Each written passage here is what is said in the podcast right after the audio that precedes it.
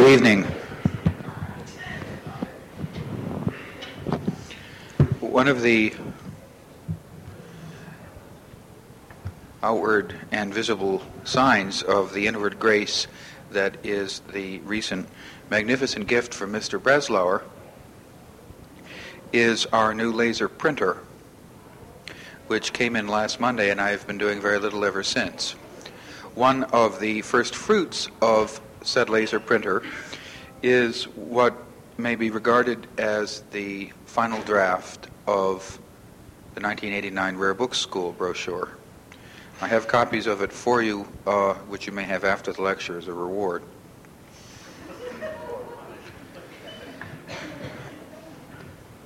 The next lecture in this series is next Monday when Christopher Ridgway, the librarian of Castle Howard, who, if all goes well, lands at Newark as we speak, uh, will be speaking on the sociology of the English Country House Library, which promises to be very stimulating, and I sincerely hope so, since he is giving the identical speech at Toronto, Penn, Princeton, Montreal, Chicago, Kentucky, Los Angeles, San Francisco, and elsewhere. If it isn't good, we can have him come back in December and give it to us again after he's given it 17 times across the country. It's our pleasure this evening to welcome David Zeidberg, head of special collections at UCLA, speaking on a topic which was to those who know how things work around here, hardly of his own devising as regards the title. But the subject, I think, is a most interesting one, as money usually is, and it's a great pleasure to welcome Zeidberg here this evening.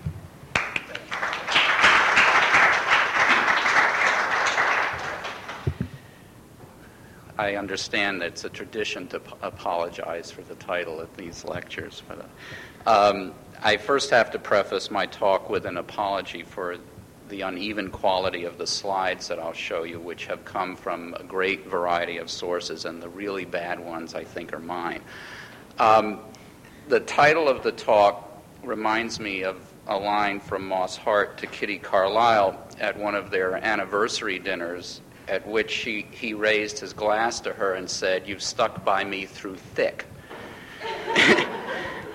Uh, growth in the face of prosperity alludes, of course, to the 1982 RBMS pre conference in Philadelphia, growth in the face of adversity, the business of special collections in the 1980s. Tonight's title was Terry's idea, and I think a good one in the way that it was intended. That is to relate what's happened at UCLA, especially in the past 25 years or so, to what seems to be happening in most other academic libraries since the end of the development boom of the 1960s. And it occurred to me after the title was published that you might perceive it as a portent of another egotistical romp of one upsmanship, not only how we do it good at UCLA, but how we do it better. And I wanted to assure you that I'm really as put off by that prospect as you probably are. What Terry really had in mind by the title was for me as a relative newcomer. I've been there only four years now, um, and still a relatively objective ob- observer, to tell you how UCLA's library has become one of the major academic research libraries in fewer than 60 years, and about some of the people who made the library what it is today. And so I thought I'd begin by giving um, a fair amount of historical background with the, a lot of interesting people, but I also thought that you needed to have um, a context that would be familiar. So let me, does this go on?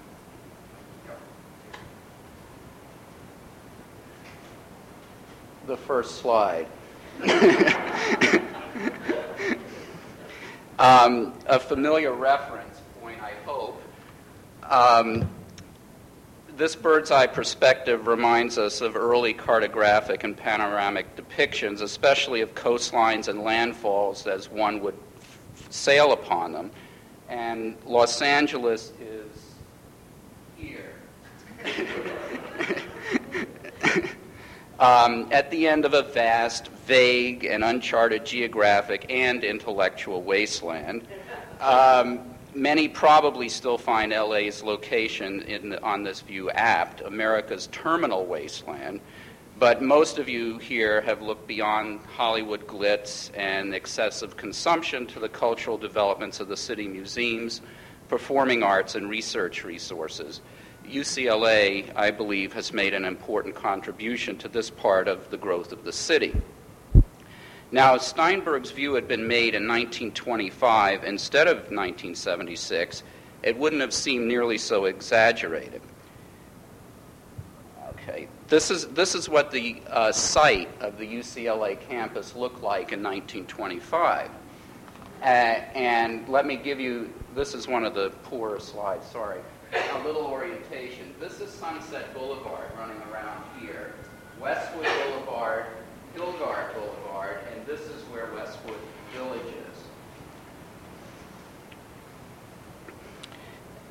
The University of California, which was founded at Berkeley in 1879, had by 1910 so many applications from the southern part of the state that it was decided that a southern branch was necessary. By 1919, the University of California had established a campus in converted office buildings on Vermont Avenue near downtown. But the regents already recognized that the rapid growth of California population, particularly in Los Angeles, demanded a full campus. The West End, as you can see, was relatively undeveloped and therefore cheap. So by 1925, the regents had settled upon this parcel of 465 acres and had established a building committee with the goal of moving the students onto the Westwood campus by 1929. By then, the four buildings that today form the central quad of the campus were completed and classes began in the fall quarter. What happened?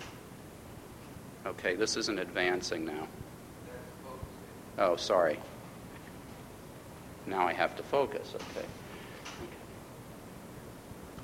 Okay, and again, to orient you, this was Sunset Boulevard here, Westwood here is the original quad of the campus.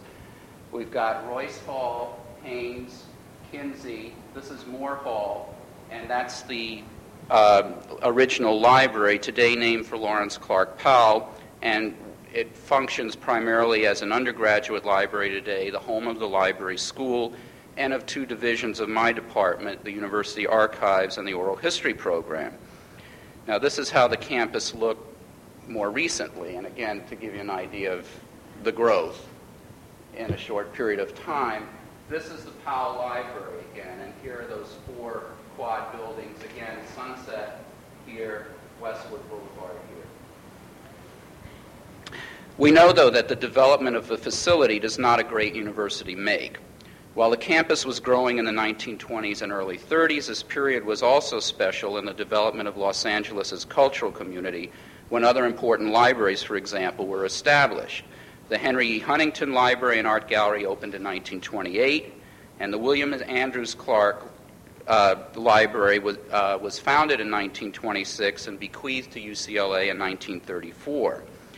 The mid 1920s was also the time when a diverse group of people met each other and established themselves in Los Angeles as Los Angeles's intellectual community.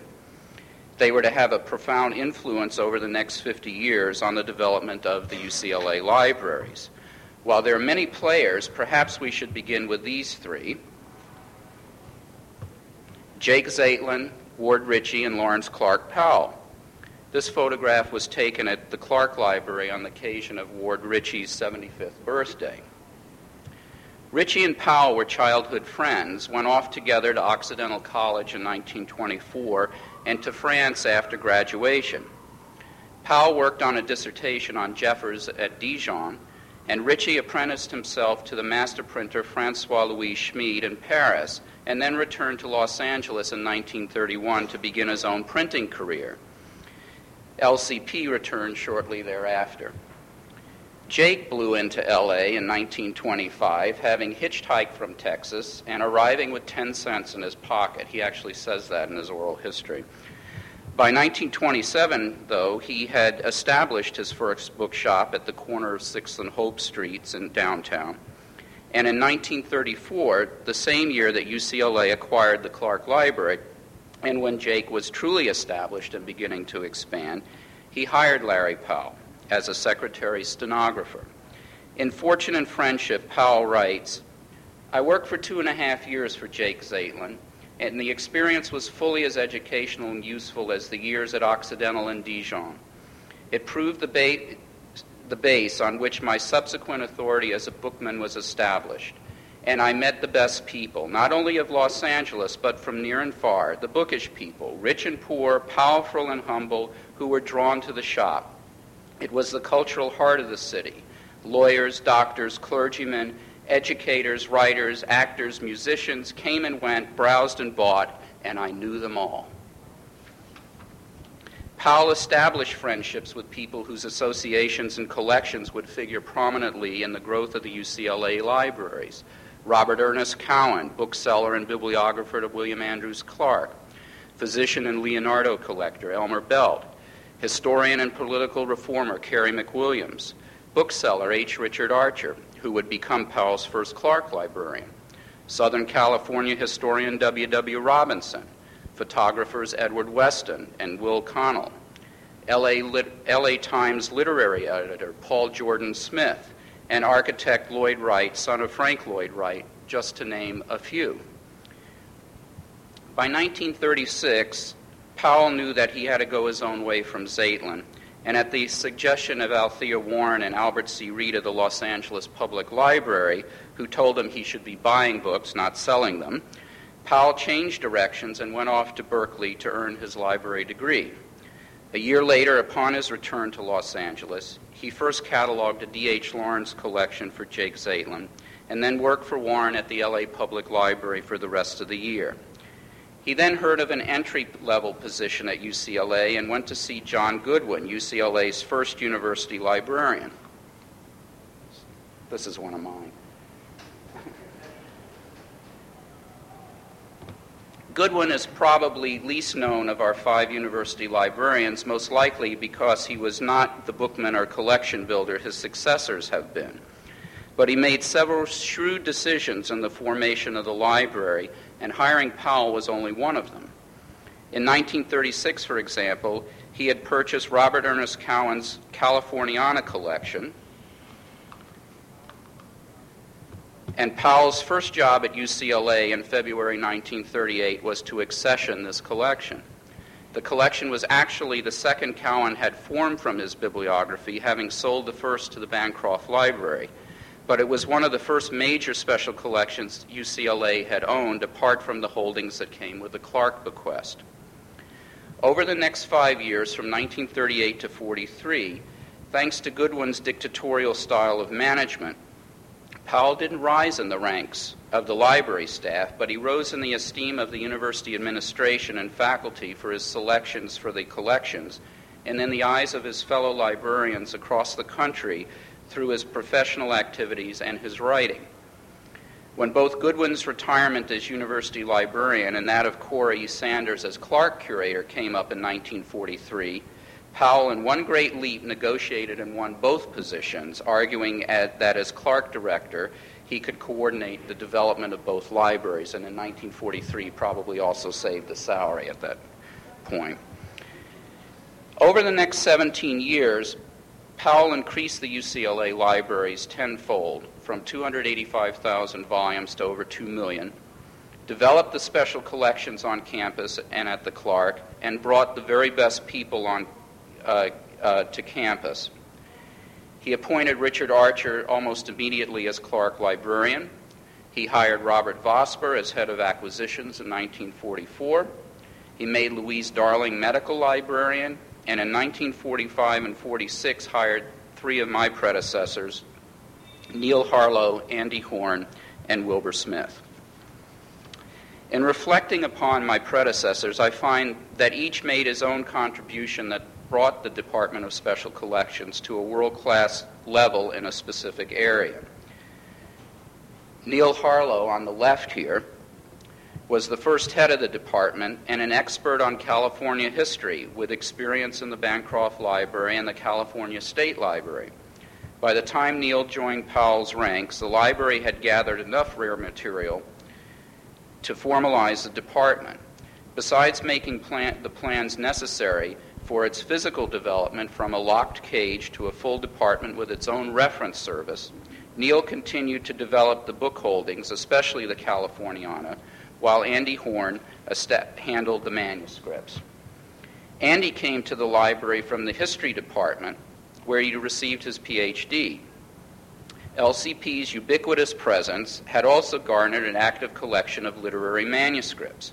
Henry Miller was his neighbor, for example, and by 1948, the first of the many Miller acquisitions arrived at the library for Andy to catalog.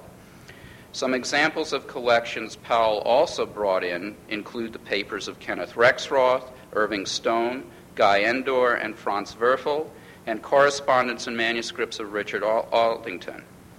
Andy had his hands full, but rose not only to the task, but also to head of the department when Neal left to become university librarian at the University of British Columbia in 1952.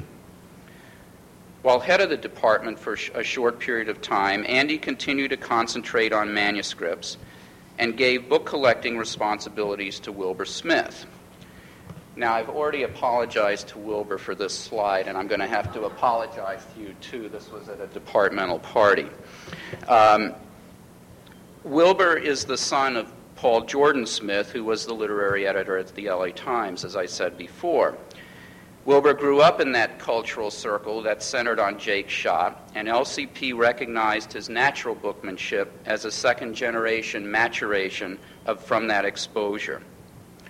Wilbur's forte, as many of you know, is children's books. Powell and Vosper got our children's book collection started with the purchase of the Olive Percival collection in 1946. After Andy Horn left UCLA to become university librarian at North Carolina in 1952, Wilbur in turn succeeded him as head of the department and added several major children's collections Barnett in 1954, Meeks in 1959, and Karshner in 1960 to form what Brian Alderson recently called one of the world's great collections of English language children's books. Wilbur also became friends with d'Alté Welch and at Welch's untimely death, Ann Welch donated to the department his English children's books, the complement to the Great American Collection at the American Antiquarian Society, to which he also added d'Alté's papers in appreciation of Wilbur's friendship. Wilbur also cultivated contemporary writers following Powell's example and for the children's book collection landed the original drawings and manuscripts of Holling Clancy Holling, the creator of Pagoo and Paddle to the Sea, and one of his greatest coups, those as well of Theodore Geisel, better known as Dr. Seuss. There's really not enough time to do justice to any of my predecessors here to focus on Wilbur's great contributions to the department in children's book, books ignores, for example, the acquisition of the Michael Sadleir collection of 19th century British fiction, or the papers of detective fiction writer Raymond Chandler, to name but two major acquisitions in completely different subject areas, which he had handled as head of, de- of the department. By the time of Powell's retirement as university librarian in 1961, to take up the deanship of the university's new graduate school of library and information science full time, the momentum for collection development, particularly the acquisition of special collections, had become almost unstoppable. If I've dwelt at length on Powell's influence of the development of special collections at UCLA, it's because in reflecting on my predecessors in special collections, I see his insight, which he cultivated in all of them, and which still pervades the atmosphere of the library and the spirit of its librarians today. Again, in Fortune and Friendship, Powell writes From the first, my collecting for UCLA libraries was not geared to immediate needs, although there was steady buying with them in mind. I was seeking also to amass materials for scholars to come, to give the library in a short generation the maturity acquired over the years by the older institutions. Powell implemented this policy with good librarians to whom he gave the freedom to exercise their judgment and the means to do so. This last element, the means to do so, the prosperity part of my title, has never been there as manna from heaven, perhaps with the exception of the Clark bequest, but one instead from the university administrators, faculty library committees, and private benefactors by the librarians through persuasive arguments founded upon the analysis and assessment of the collections. To emphasize this point, I should reiterate here the chronology of UCLA development in the context of America's and California's economic fortunes. While the present campus was developed during Los Angeles' oil boom of the 1920s, classes began there only a few, weeks before the stock market crash of 1929. Yet Goodwin found the means to add collections such as the Cowan Collection, and Powell followed up through the latter years of the Depression and through the Second World War. Yes, there was the post war boom of the 1950s when Powell and his librarians were able to acquire great collections such as the Sadleir and the Percival, the Harmsworth collection for the Clark, and the S. Weir Mitchell collection of, med- of medicine, a gift of Dr. Elmer Belt. But one should also remember that we were always and are still a state university, subject to the rise and fall of revenues and the swing of politics. We have suffered through the taxpayers' revolt of Pop- Proposition 13 in 1978 which has brought our public school system, by the way, once ranked with New York's, to near the bottom of the state's roster. And we once had a governor named Ronald Reagan, whose budget officer, when told the University of, Cal- of the University of California's needs, suggested that the Bancroft Library be sold off to meet the regent's request because, quote, who uses those old books anyway, unquote.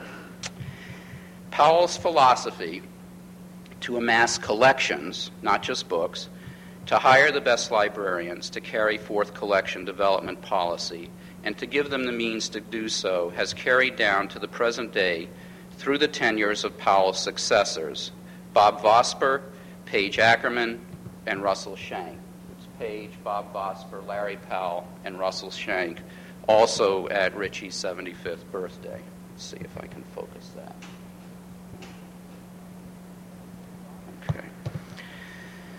Vosper succeeded Powell in July 1961, but his appointment as university librarian was not a promotion from the ranks. We have to backtrack 10 years here to pick up Vosper's thread in the development of the library. I said before that Powell had an eye for talented librarians, and a measure of his perception is the number who rose within the ranks at UCLA and then went on to university librarian positions of their own elsewhere. Vosper became assistant university librarian and then moved on to the head position at Kansas in 1951. His leaving caused the quick succession of department heads and special collections. Harlow succeeded Vosper, then became university librarian at the University of British Columbia. Horn succeeded Harlow, then took the head position at North Carolina. Eventually, they all came back to Los Angeles. Bob Vosper as university librarian, Neal Harlow into an active retirement, and Andy Horn to succeed Powell as Dean of the Library School when Powell retired from UCLA for good for the drier pastures of the University of Arizona Library School, where he continues to lecture and write today. Vosper's move to Kansas is most interesting, not because he returned to UCLA 10 years later to succeed Powell, but because it brought him into contact first with the principal player in the prosperity of the university uh, UCLA library, Franklin D. Murphy, who was chancellor at the University of Kansas and who hired Bob Away. This picture of Dr. Murphy is during the 1985 visit from the International Bibliophiles when he was giving his tour of the sculpture garden to them and I think it's very typical of his enthusiasm for everything that goes on. Oops, sorry, wait a second. Everything that goes on at, at the university. Well, I won't dwell on Bob Vosper's years at Kansas. Most of you will recall Sandy Mason's excellent talk at the 1981 RBMS pre conference in San Francisco on Vosper and Murphy in the Great American Desert in which she recounted the development of Kansas's general libraries and the Spencer Library to national and world class status in a state university that was culturally and physically deprived when they began in 1951. Vosper and Murphy were to repeat the performance at UCLA 10 years later in a state university that suffered political and physical deprivations comparable to those of Lawrence, if not the cultural ones. Powell's development of the library is even more remarkable when we look at the political po- uh, position of UCLA again. Remember that UCLA was established as a southern branch of Berkeley, and in doing so, the regents also established an attitude from the central administration in Berkeley to the regents to the state legislature to the governor that permeated the thinking about how UCLA should be supported. Throughout his tenure, Powell fought steadily for increased support of, li- of the library's general collection development and operational expansion. The great collections arrived through private benefactions cultivated personally over many years and occasionally through special dispensations. But the day to day operation continued to go begging up north distant relative, and poor relation were the images often used to describe UCLA in appeals to the legislature. Powell once used another image. Berkeley, he said, gets support in yards, UCLA gets it in inches. It became, in, excuse me, in becoming chancellor at UCLA in 1960, Franklin Murphy changed that attitude once and for all. There have been few university administrators in America in the 20th century who combine the tough business sense necessary to be a chancellor or a president with scholarship comparable with the faculty and a bookman's connoisseurship comp, uh, of the resources for scholarship, the special collections that puts the word research in the descriptor University Research Library. I have had the privilege of being associated with two such men Bill Tolley at Syracuse and now Franklin Murphy at UCLA. In our generation of librarianship, Harry Ransom at Texas and Paschal Twyman at Tulsa are the only other two that come to my mind, although you may think of a few more. To understand how Franklin Murphy made UCLA and its library what they are today, you have to know him. He's a Kansas native, a graduate of the University of Kansas, and a third generation physician who was graduated first in his, in his medical school class at Penn. He once referred to himself as the only dropout of the four generations of physicians in his family. His son's a cardiologist at UCLA today, because he left his practice for academia. After the Second World War, he returned to Kansas City to practice medicine and was also asked to chair a medical curriculum committee for the University of Kansas School of Medicine committee's report recommended a new dean of the school to implement the curriculum changes. The chancellor was so impressed with the report and Murphy's presentation that he asked Murphy to take the position. In accepting the position as dean at the age of 32, Murphy is thought to be the youngest person to hold such an appointment, and his academic career was launched. Excuse me.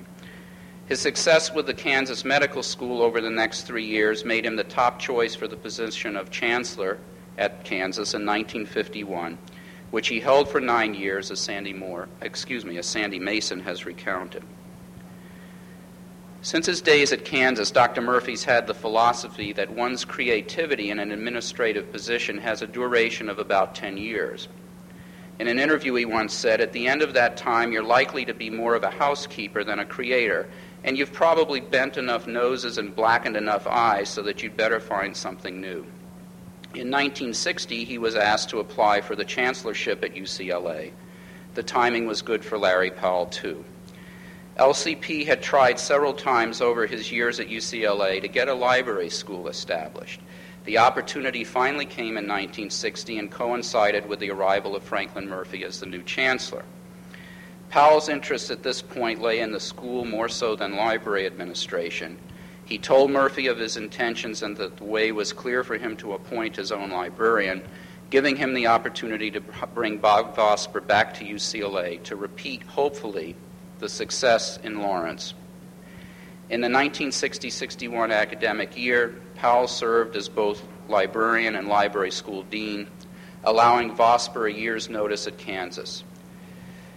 So by 1960 61, UCLA was well prepared to take its overall development and that of the library to higher levels. Dr. Murphy immediately went to work on the regents and the state legislature with the goal of making UCLA an excellent university in its own right, not in the shadow of Berkeley or the UC system.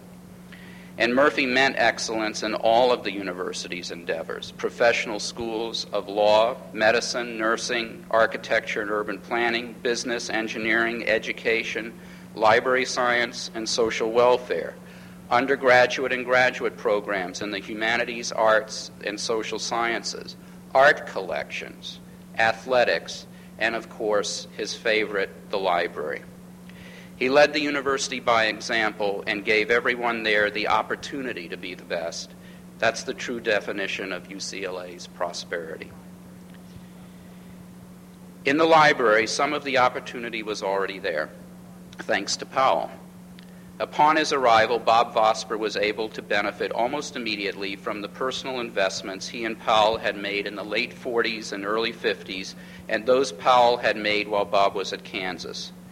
In 1961, Dr. Elmer Belt, shown here on the right, already a major donor to UCLA's medical library, gave the university his Leonardo collection. Dr. Murphy immediately went to work to establish a home for the collection and raise funds from the Norton Simon and Kress foundations to establish the library and the School of Art. In the same year, 1961, Dr. John Benjamin donated his superb collection of medical history. And by 1964, Murphy Vosper and biomedical librarian Louise Darling established a History and Special Collections division in the Biomedical Library around the core gifts of the Benjamin collection and the Mitchell collection, which Dr. Belt had donated in 1951. In just the past four years I've been at UCLA, Dr. Murphy has raised more than $1 million to endow further collection development for this division alone. 1961 was also the year in which Warren Howell offered for sale the Templeton Crocker collection of 45 Aldine titles to Wilbur Smith in the Department of Special Collections. Wilbur had his rare books librarian, Brooke Whiting, help him prepare a proposal for Dr. Murphy's consideration because the sum of $13,245 for the 45 titles was too much for regular funds even then. The purchase opportunity rekindled Dr. Murphy's long-standing interest in Italy and the Renaissance, a rekindling which I suppose could be described today as a conflagration. But I am getting just slightly ahead of myself and I'll return to the further discussion of the Italian collections in the department when I relate below what, uh, what's happened since I've been there. I need to complete the historical picture to give the full context of special collections at UCLA today.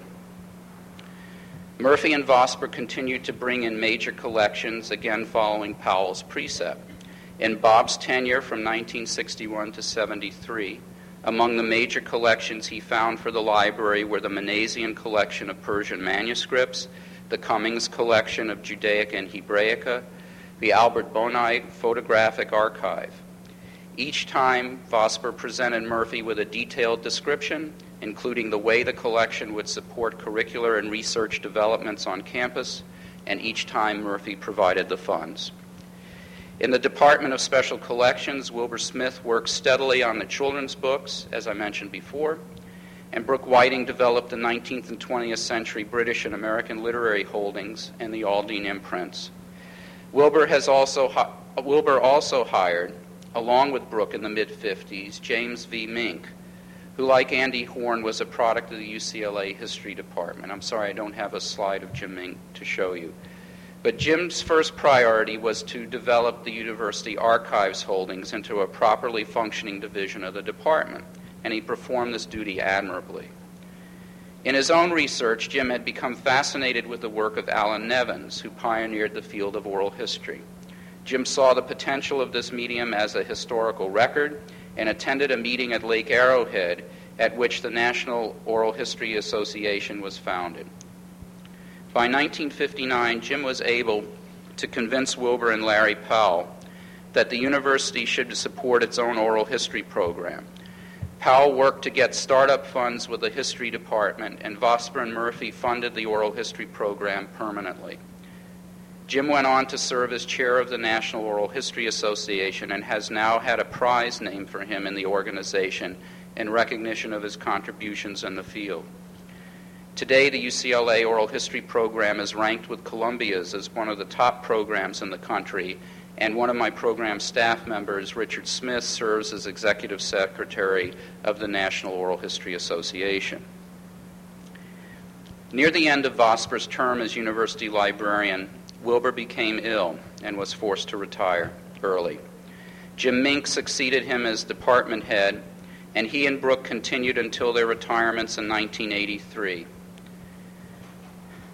Jim Davis succeeded Brooke Whiting as Rare Books librarian in 1983, and I became the fifth head of special collections in April 1984. Page Ackerman, who was in that group picture of the university librarians, succeeded Bob Vosper in 1973 and served four years. Page had begun as a reference librarian for Goodwin, became assistant librarian to Powell, and chief associate librarian for Vosper.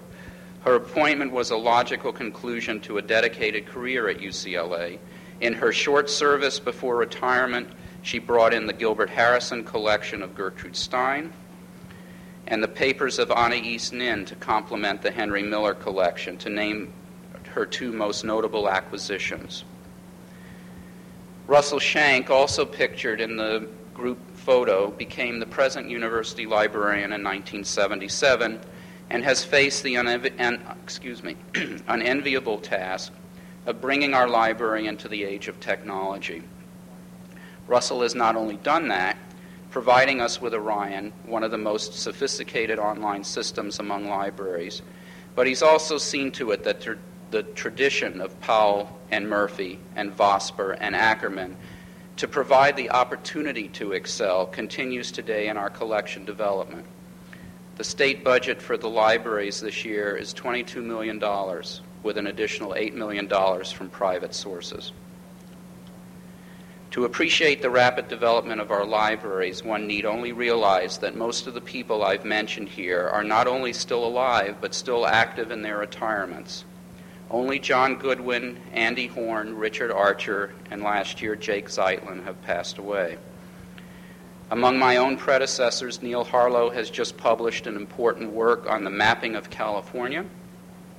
Wilbur Smith, though, although frail, makes weekly visits to the department and offers suggestions from the children's book catalogs he continues to read.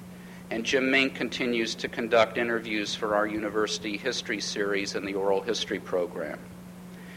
So, with that background in mind, let me tell you about special collections at UCLA today. There are seven separate special collections libraries, each autonomous. The Clark Library, which most of you know, has its holdings in 17th and 18th century English literature and culture, with particular strength in Dryden. It also has its famous Oscar Wilde collection and most of the university's collections of fine printing. Vosper, by the way, continued to serve as director after his retirement as university librarian, with Bill Conway as the Clark librarian. I think you know that Tom Wright and John Bidwell serve there admirably today, and John Brewer has just begun this fall as director of the Clark. This is Arnold Schoenberg Hall which houses two other special collections the Music Library, with, which has its own manuscript collection, including the Ernest Toch Archive and papers of Andre Previn and Eric Zeisl. And it also houses the Archive of Popular American Music, which was established as a purchase in the music department and developed by music professor David Morton. It became a formal part of the library system in 1985 and has wonderful holdings like original scores from movies and some 1920s music, and today holds about 900,000 separate pieces, ranked third nationally after the Library of Congress and the New York Public Library. Dickson Hall, of Art holds the Elmer Belt Library of Leonardo materials. And here is just an example, one of the illuminated manuscripts um, dated about 1450. For, uh, it's a book of hours for the use of Paris. Let me focus a little bit if I'm going the wrong way. This is the reading room in the Biomedical Library for the History and Special Collections Division. And if you look closely, that's Kathy Donahue, the current incumbent, um, uh, an excellent librarian in her own right in the history of science. And this is the uh, library that holds the John Benjamin and the S. Weir Mitchell collections. From the Benjamin, we have classics like Harvey's De Motu Cordis, and Benjamin unfortunately inscribed his copies before he knew better. 1953, he acquired that one. Um, this is a manuscript from the Benjamin collection, a 13 uh, a German manuscript on urine analysis from about 1350. Here's Paracelsus's Opera Medico 1603, Aldrovandi's Ornithologiae 1640, and what medical collection would be complete without a Copernicus? the University Research Library holds the theater arts library holdings. I didn't bring slides of that. They, I just didn't have time to, to pick from the thousands that they offered. Their holdings are incredible in film, television, and radio, including stills, photos, posters, archival collections. They have the archives of 20th Century Fox, for example, papers of Preston Sturges, Stanley Kramer, Charles Laughton, and so forth and so forth. And this is the building that also houses my department, Special Collections, which is the largest of the seven, and probably the most eclectic because it's um, covering most of the humanities and social sciences. We have about 200,000 rare books today, about 20 million manuscripts, about 5 million photos, and about half a million prints. Um, I mentioned before our children's book. Coll- I, I want to just mention again our the collections I think that my predecessors have brought to world-class status. The children's books. This is an original Rackham drawing. Uh, we think unpublished. We haven't found it published anywhere yet. Um, and of course, the Sadleir collection, which I only mentioned briefly, which came in Wilbur Smith's time, noted, of course, for its condition and for its uh, complementary cop, um, holdings. Ooh, went backwards, sorry. Of yellowbacks. Um, the Sadleir collection, when we acquired it, had about 9,000 volumes. Brooke Whiting and Jim Davis have brought the number in that collection to almost 20,000 today. And one of the things we intend to do is publish another volume of Sadleir, uh, namely all the books that we've acquired since the original uh, purchase. And I guess what you've all been waiting for is what's been happening with the Italian books, because that seems to be the most publicized acquisitions. So I thought what I would do is briefly show you some of the books that we've acquired since I've been there. When I walked in the door in April 84, Jim Davis handed me a Greek copy of the Musaeus, the Aldine Musaeus, um, which he had just managed to acquire. And since that time, we've also managed to get a Greek and Latin copy. We also got a blue paper copy. Let me focus this if I can. Oop, wrong button again. Not doing it. Oh, geez. Too many buttons, sorry.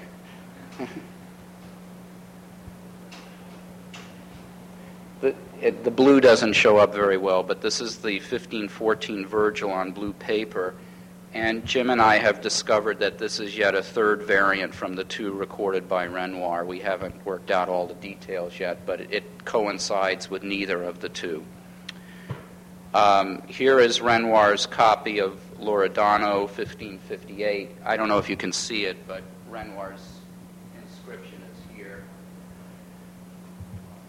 And one of the rarest books that we've acquired is Amico's uh, epistle to Alexander Compassanus, 1564. This copy and Renouard's copy are the only two recorded, and this one is a presentation copy from Compassanus to whom the epistle was addressed. In the area of Italian printing, apart from Aldines, uh, we've had some success as well. This is a terrible slide, but I want to show you this to primarily for the illumination. This is Sweynheym and Pannartz's Bible, 1471, which we got in the Judwine sale and in 1984. And then last year in the first Doheny sale, we got Aquinas's Catena Aurea. Oop, I went the wrong way again, sorry. Same border. And Professor Richard Rouse of our history department has identified this as either by or in the school of the Florentine illuminator Giuliano Amadei. And then the last one I will show you is um, the only book that Jenson printed in German um, in 1477, uh, Karl IV's Bulla Aurea. So those are just a few of the highlights of books turned out uh, about twice a year, lists of the two Italian collections. We put the Aldines in a separate catalog with an index by Renouard number, and then the collection of the first century of Italian printing is alphabetical with an index by printer. To close, let me just try and say what I've been trying to do in the past four years. I think you can see that there's a great resource there, and I've had very, very little to do with its acquisition. I, I really owe that collection to my predecessors. What I saw when I came in in 84 was a need to organize the department a little bit more, to continue the collection development, and to begin to bring the rich resources out to the public, perhaps in talks like this, but certainly in a publications program that we have just gotten underway.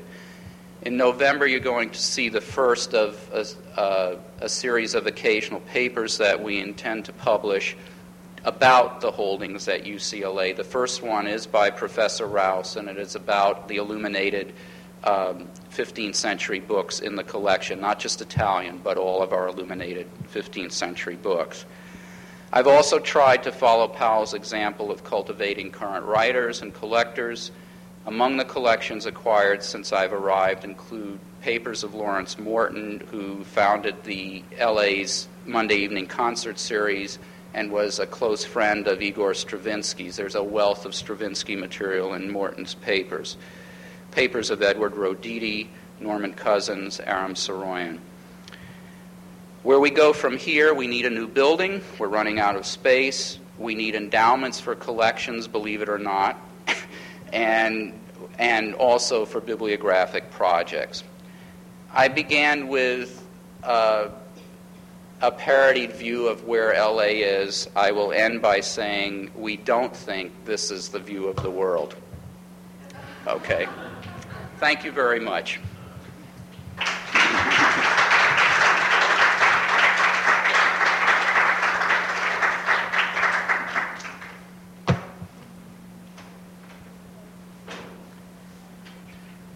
Thank you, David. I'm always very glad to be reminded of the class of 1975 of this school, whose members included John Bidwell, now the reference and acquisitions librarian at the Clark, Victor Cardell, now in charge of the popular music collection at UCLA, as well as Alice Schreyer, who is now head of Delaware, uh, Charles McNamara, curator of rare books at North Carolina, Sam Streit, assistant university librarian for special collections at uh, Brown University, Caroline Hover Schimmel uh, of that ilk, and Bruce McKittrick. Bruce McKittrick Rare Books, as well as Lucy Marks, occasional rare book cataloger at the Pierpont Morgan Library and elsewhere, and a number of other celebrities uh, in the field. Not quite all classes are quite that conspicuous. It's also a pleasure to note that Russell Shank, the librarian of UCLA, is also a Columbia graduate and formerly taught at this school. Another of the consequences of the Breslauer gift is that we have been buying 19th century bindings like a house afire for our various study collections. The reception following this lecture is in 502, and you are very welcome uh, to play with the new books as long as you put them back more or less where you find them, because they are in an imperfect state of organization at this point. I hope you'll all join the speaker for a glass of wine and conversation in room 502.